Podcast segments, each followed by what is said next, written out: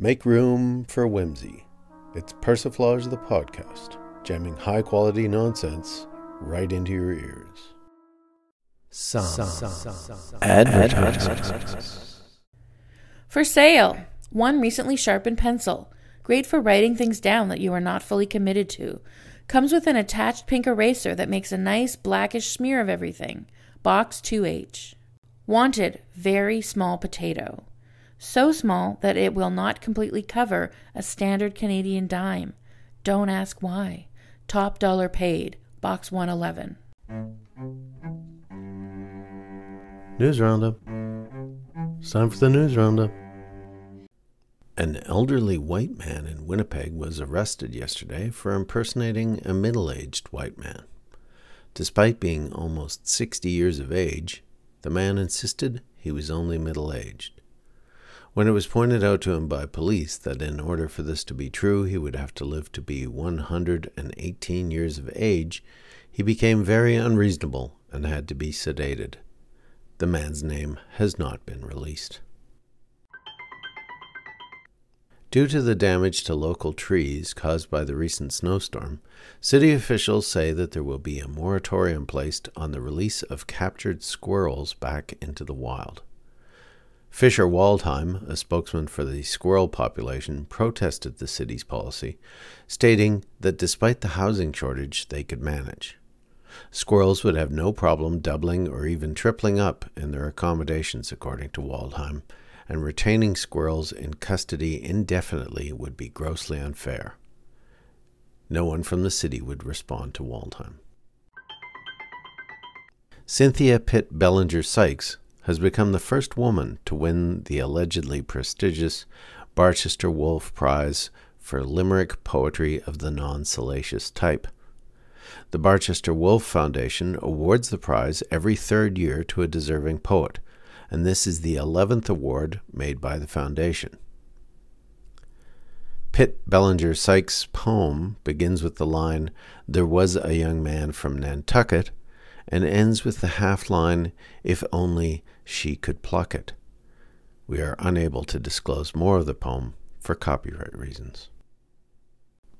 In this episode, the shirt sleeves philosopher, Graham Craquar, looks at the question of good and evil, something we're all pretty interested in.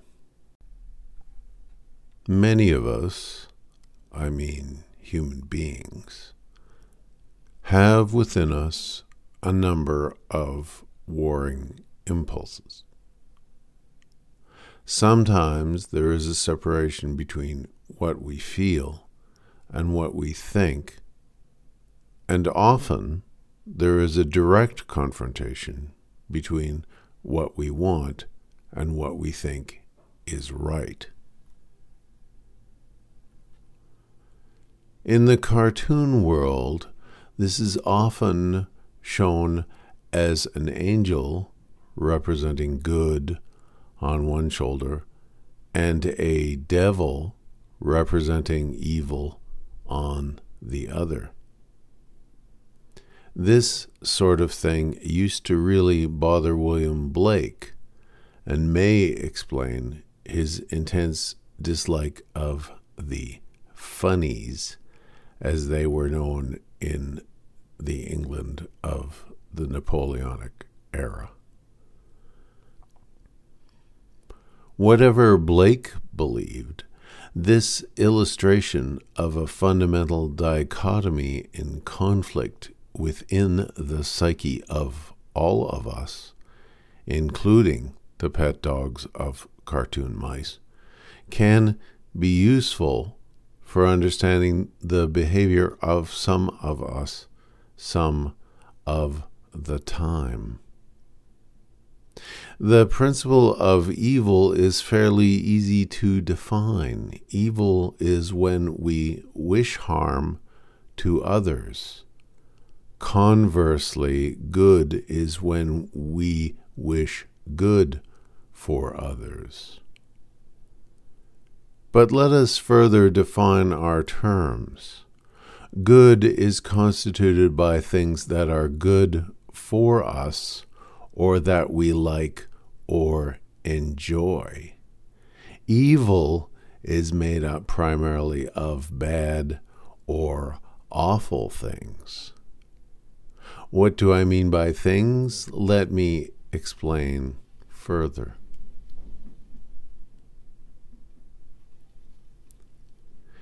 A thing is something which is, or can be, or might be. Such things as actual stuff or items can be things, but even feelings or ideas may be things. So, therefore, one can have a bad or awful feeling. If you cause someone else to have a bad feeling, that would constitute evil. But if you gave them a good thing, like candy, that would be good. Unless the person is diabetic, in which case that would be evil.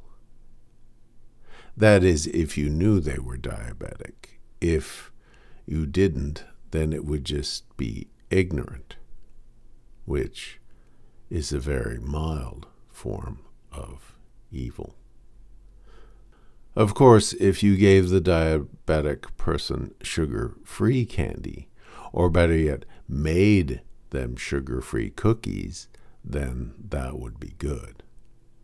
Unless, of course, you did this so they would trust you enough to leave you alone in their house so you could rifle their belongings. That would be evil. So, in the non Blakean model, the devil on, say, your left shoulder, the traditional shoulder of evil, would be advocating the cookie strategy in your left ear, and the angel on your right shoulder would be arguing that you should be spending your time working at a food bank or making little sweaters for kittens. Does that clear that up? Persiflage recognizes that representatives of PETA would not consider making sweaters for little kittens uh, good, but in fact evil. Our assumption is that Mr. Craquar is referring here to hairless kittens who are forced to live out of doors in winter and therefore need sweaters. Thank you. The following is an advertisement. For rent palatial estate located underneath another estate that is even more palatial than the first, and over top of an estate that could only be called palatial if you were comparing it to a doghouse or a not very nice shed. Box 1.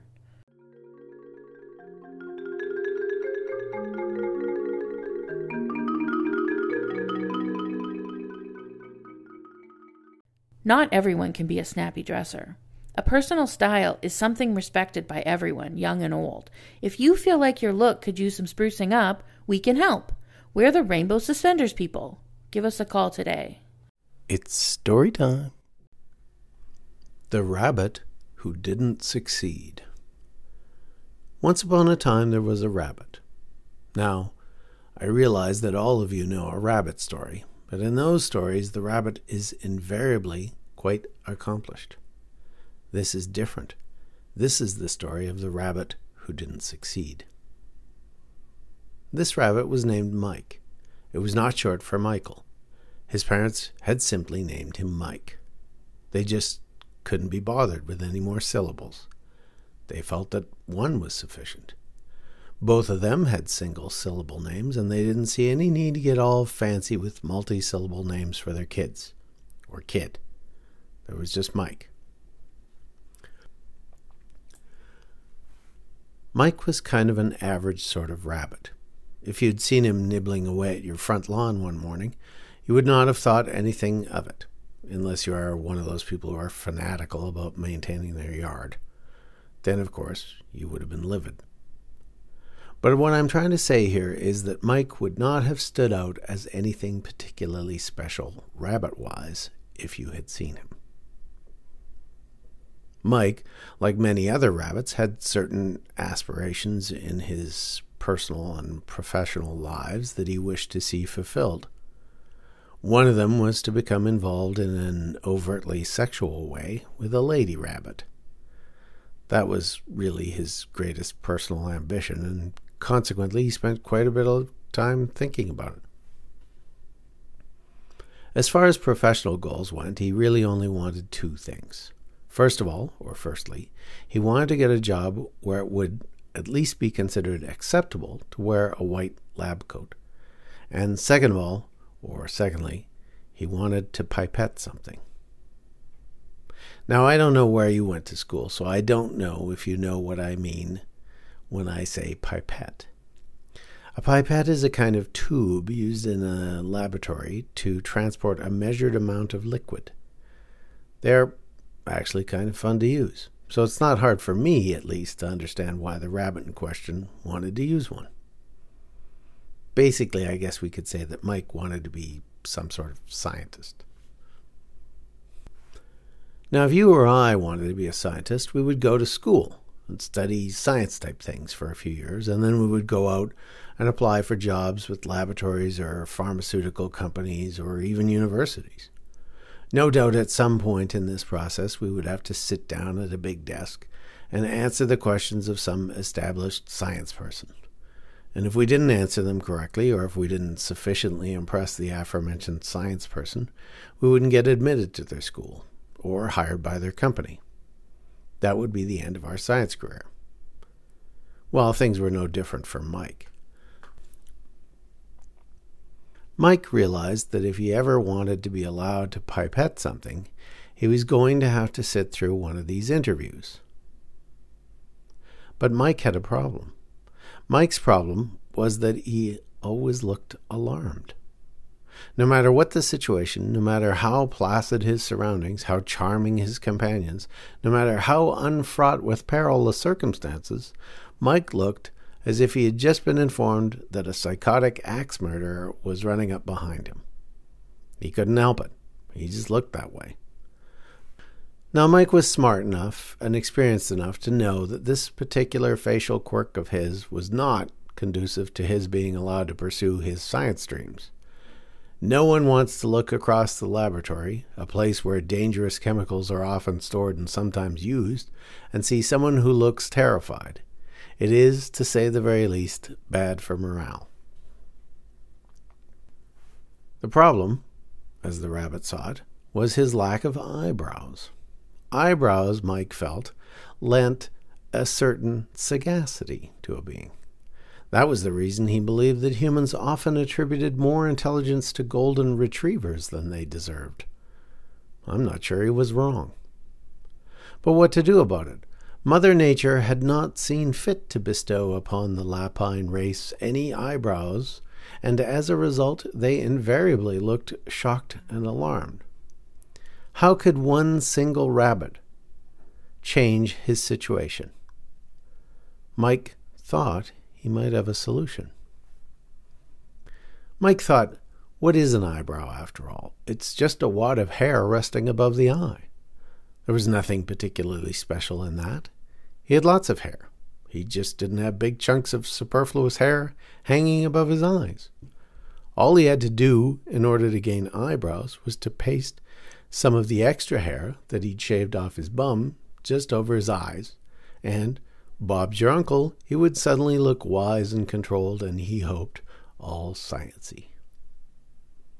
So he did, and he was immediately accepted into the chemistry program of a highly prestigious university, where he started pipetting things in his very first year.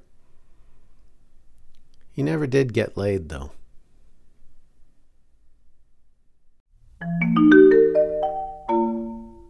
That's it. That's all. Podcast is over. Remove your headphones.